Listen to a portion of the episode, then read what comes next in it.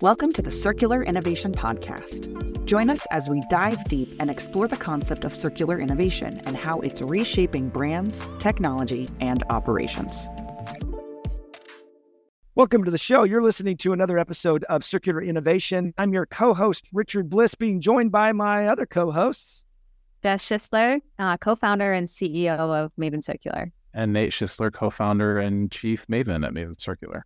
Well, this is good because this time we're going to have a conversation. We've had a great opportunity of a conversation uh, over our last several episodes. This time we're going to talk about a little bit about the ecosystem. We're going to talk about uh, one vendor, one company can't do it all, and you guys aren't in a position to do it all, are you?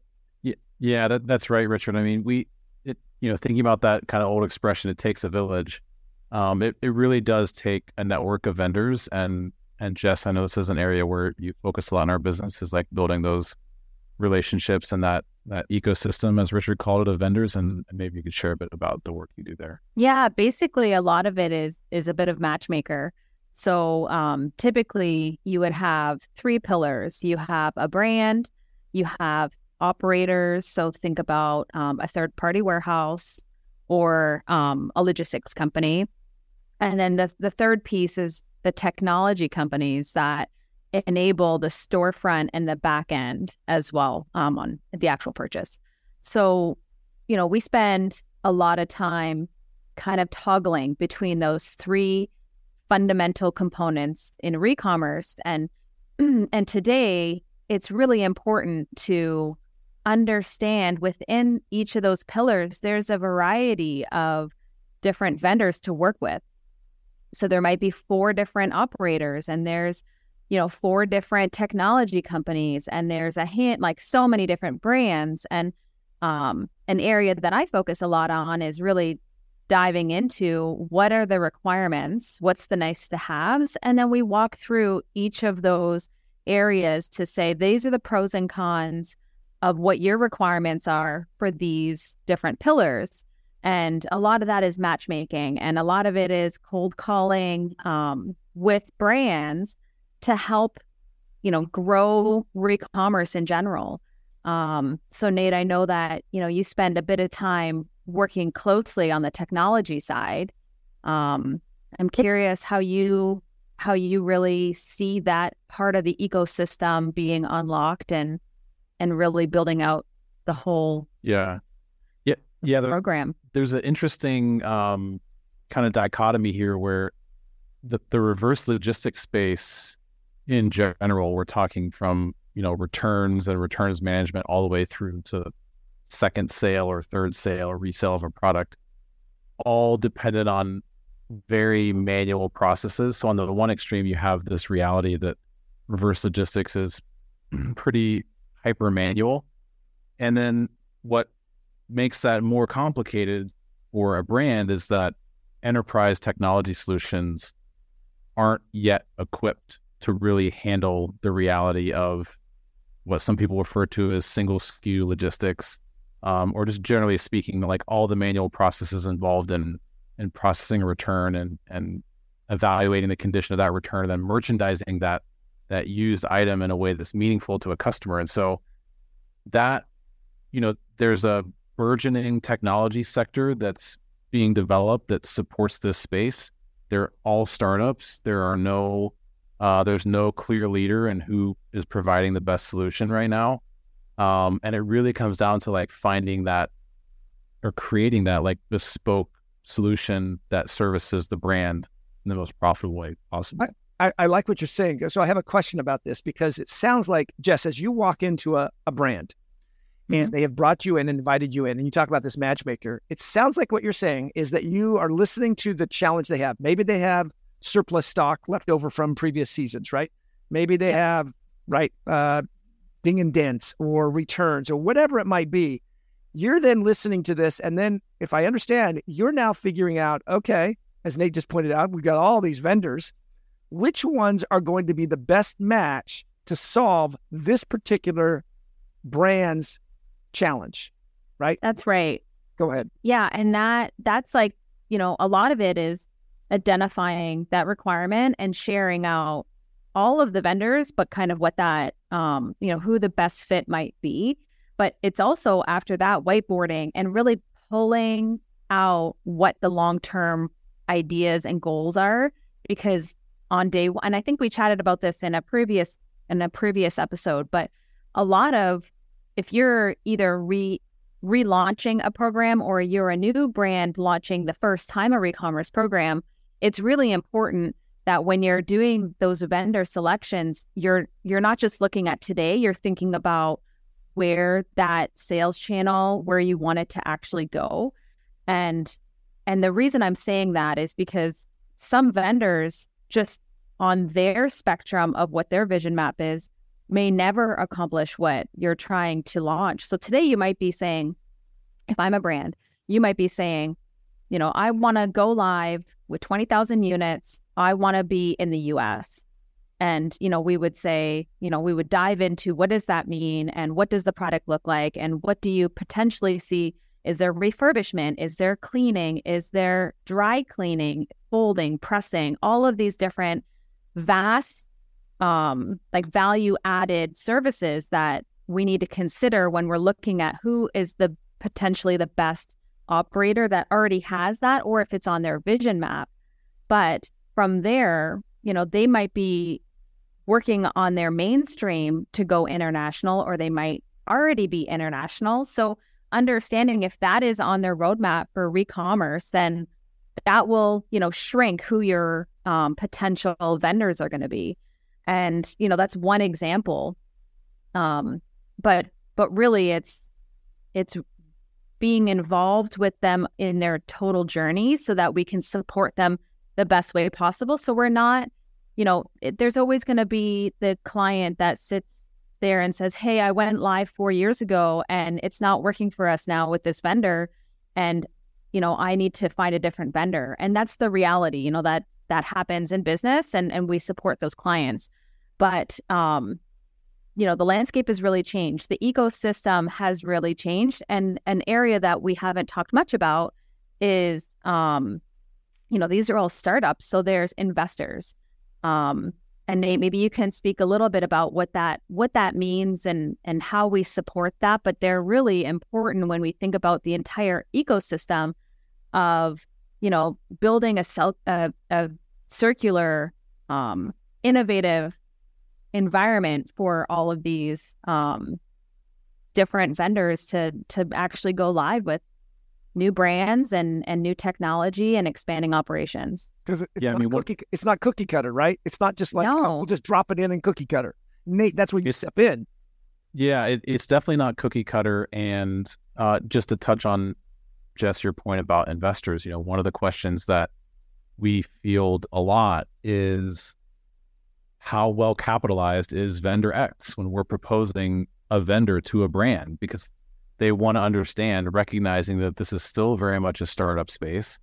They want to understand how well capitalized the vendor is, who are the main players on, you know, their their primary investors, because that frankly has that says something about that vendor and their ability to really be with that brand for the long haul.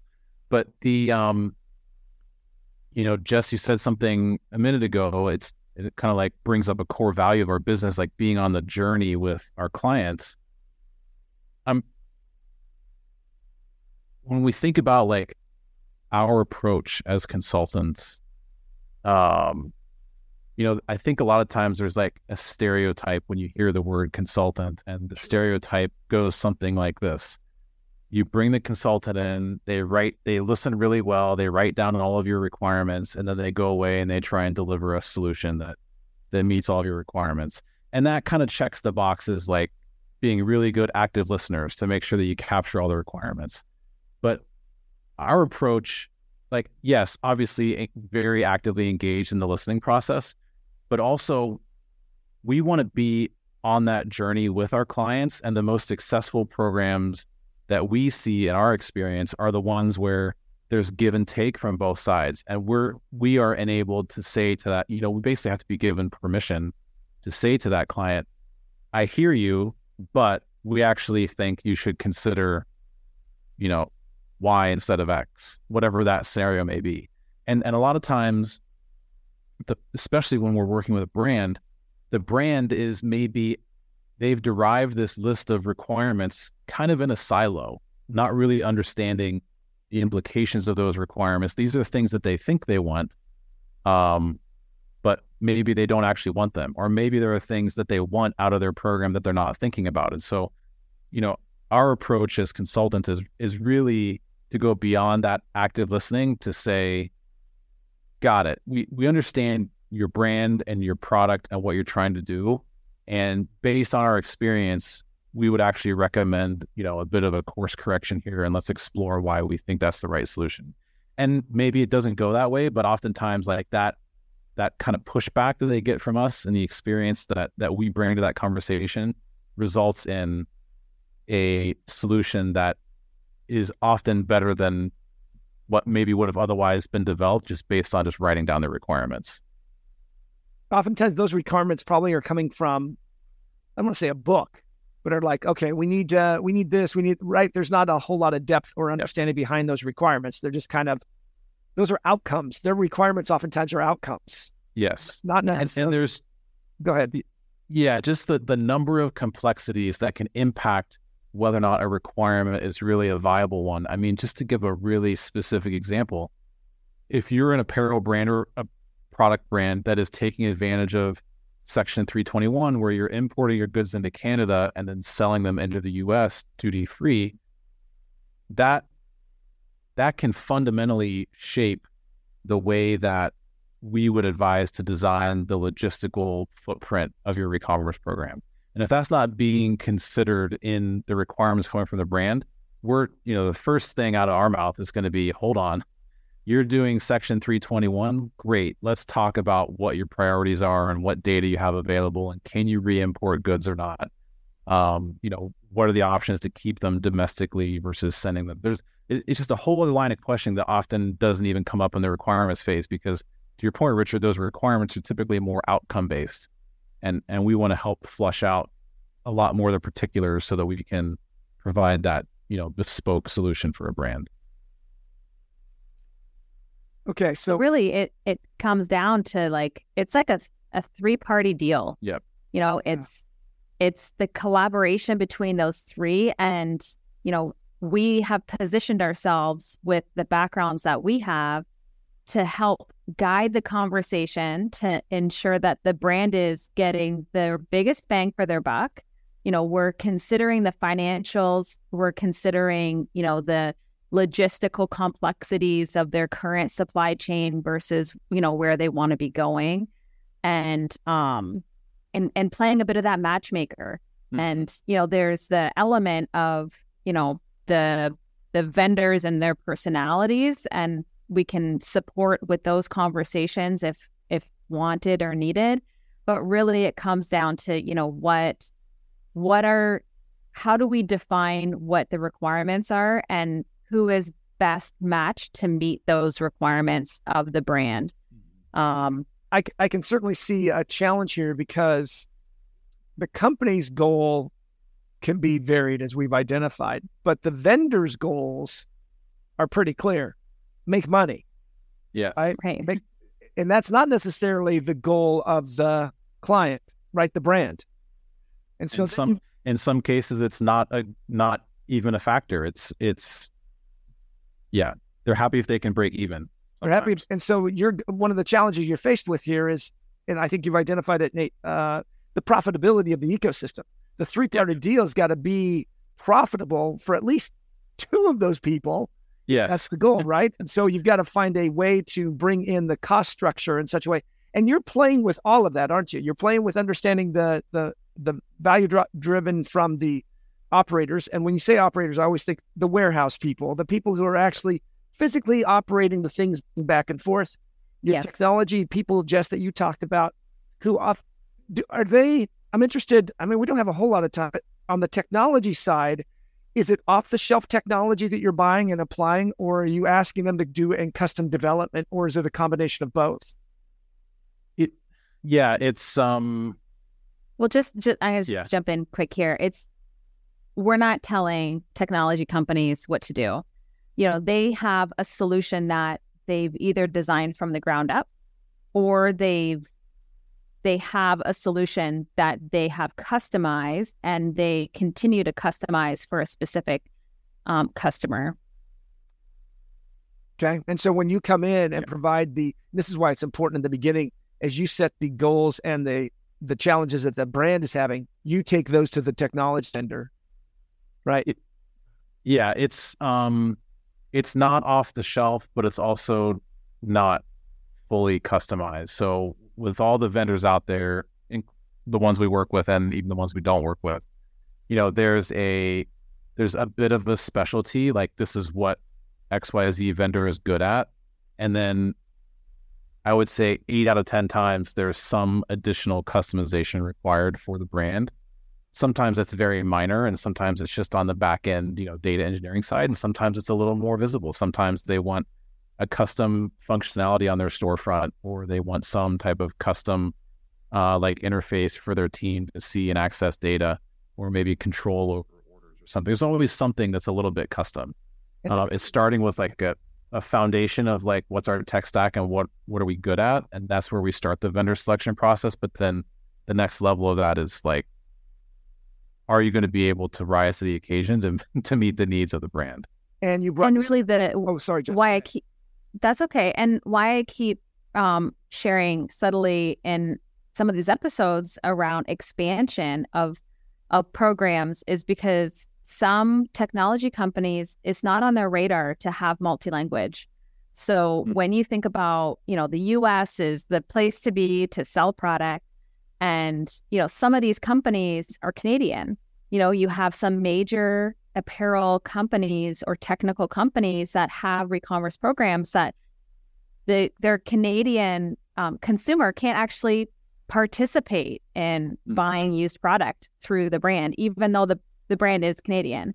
Um, this is just one example, but you know the technology companies have to, you know, familiarize themselves with the Canadian legislations and the requirements around French versus English and what re- system and and all of yeah thanks Nate all of that um, and that's just one country. So when you think about you want to expand into Europe, that's you know a whole lot more complex than just Canada. Um, and and really when we get into those conversations then you know the the the list becomes a short list of who your technology providers could be um, because of the complexity of just that one topic of you know language and that's what makes you guys the the experts this has been a fan, fantastic uh, insightful conversation of opening up the ideas and things that companies brands vendors need to be thinking about I, I, I always enjoy this conversation we're out of time and so i wanted to say Thank you for listening. For those of you listening, I'm Richard Bliss, uh, co host. I've been joined by Nate and Jess, the co founders of Maven Circular, and you've been listening to Circular Innovation Podcast. Man, I had trouble getting that one out. Thanks for listening. Take care. Thanks. Thank you. Thanks for tuning in to the Circular Innovation Podcast. Join us again as we continue to explore and unravel the complexities of circular innovation.